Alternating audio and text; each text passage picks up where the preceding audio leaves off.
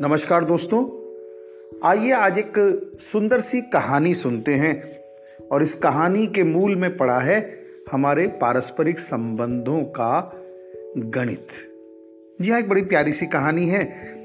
एक बार एक सुनार की अचानक मृत्यु हो गई। तो उनकी मृत्यु के बाद उनका खानदान बड़ी मुसीबत में पड़ गया। इतनी मुसीबत आ गई कि उनके पूरे परिवार को भोजन के भी लाले पड़ गए। तो जो सुनार की पत्नी थी, जब उसे दिखाई दिया कि अब बहुत ज़्यादा दिक्कत हो गई है, तो मृत सुनार की पत्नी ने अपने बेटे को नीलम का एक हार देकर कहा, बेटे इसे अपनी चाचा की दुकान पर ले जाओ, कहना ये बेचकर कुछ पैसे दे दे। बेटा वो हार लेकर अपने चाचा के पास गया। चाचा ने हार को अच्छी तरह देखा और परख कर कहा, बेटा माँ से कहना कि अभी मार्केट बहुत मंदा है, थोड़ा रुक कर फरोख्त करेंगे, अच्छे दाम मिलेंगे। फिर उसे थोड़े से रुपए देकर कहा कि तुम कल से मेरी दुकान पर आकर बैठना, फिलहाल ये रुपए ले जाओ पेशगी के तौर पे। वो रुपए लेकर घर आ गया। उसने अपनी माता को बताया कि माँ अभी चाचा ने मना किया है, कहते हैं अभी थोड़ा मंदा है, जब भाव अच्छे हो जाएंगे तब इसको निकालेंगे, अभी नुकसान में क्यों देना। और चाचा ने सहयोग करने के लिए भी कहा है, साथ ही मुझे अपने यहाँ नौकरी पर रख लिया है। माँ को संतोष हुआ कि चलो अब ये कुछ कमाने लगेगा, कुछ सीखेगा तो अच्छा ही है। अगले दिन से वो लड़का रोज दुकान पर जाने लगा और वहाँ हीरो जवाहरात की परख का काम सीखने लगा। कुछ ही दिनों में वो बड़ा माहिर बन गया।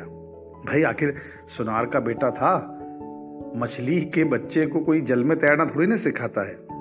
तो वो बहुत अच्छे से चीज़ों को सीखने लगा और सच पूछी तो ज़रूरत भी थी। एक बड़ी महत्वपूर्ण बात यह भी है कि यदि इंसान को अपने भीतर जरूरत नहीं लगती तो भी वो सही दिशा में आगे नहीं बढ़ता है, श्रम नहीं करता है। लेकिन उस लड़के को जरूरत थी तो उसने मेहनत की और वो एक माहिर जौहरी बन गया। लोग दूर दूर से अपने हीरे और जवाहरात की परख कराने के लिए उसके पास आने लगे। एक दिन उसके चाचा ने कहा, बेटा अपनी माँ से वो हार लेकर आना और कहना कि अब मार्केट बहुत तेज है, उसके अच्छे दाम मिल जाएंगे। दूसरे दिन माँ से हार लेकर जब लड़के ने उसे परखा, क्योंकि अब तो लड़का ही पारखी हो गया था, माँ ने वहीं उसने हार ले गया। जब लड़के ने वहाँ परखा तो देखा कि वो तो नकली है। फिर उसने कुछ सोचकर उस हार को घर पर ही छोड़ दिया और दुकान लौट आया। चाचा ने पूछा, हार नहीं लाए? लड़के ने कहा, वो तो नकली था। तब चाचा ने कहा, जब तुम पहली बार उस हार को लेकर आए थे, उस वक्त अगर मैंने उसे नकली बता दिया होता तो तुम सोचते कि आज हम पर बुरा वक्त आया है, तो चाचा हमारी चीज़ को भी जाली नकली बताने लगे हैं। आज जब तुम्हें खुद ज्ञात हो गया तो पता चल गया कि हार नकली है। सच तो यही है कि इल्म के बगैर, जानकारी के बगैर इस दुनिया में ऐसे ही गलतफहमी का शिकार होकर पारिवारिक और बेहद करीबी रिश्ते बिगड़ने लगते हैं। थोड़ा धैर्य रखिए, थोड़ी समझ बढ़ाइए, थोड़ा जानने की चेष्टा कीजिए कि वास्तविकता क्या है। वैसे भी दुख में इंसान का मन थोड़ा छोटा हो जाता है, क्योंकि उसे उस क्षणों का एहसास नहीं होता। उसे लग रहा होता है कि मेरे साथ ऐसा क्यों हुआ। तो एक किस्म से ना उसको संसार में दुश्मन चाहता, जिसका साथ उसको लगता है कि जब मेरा साथ भगवान ने ही छोड़ दिया, मुझे ये दुख में ला दिया, तो फिर कोई और मेरी क्या मदद करेगा। लेकिन नहीं, ना भगवान ने तब उसका हाथ छोड़ा था, ना कभी आगे छोड़ता है।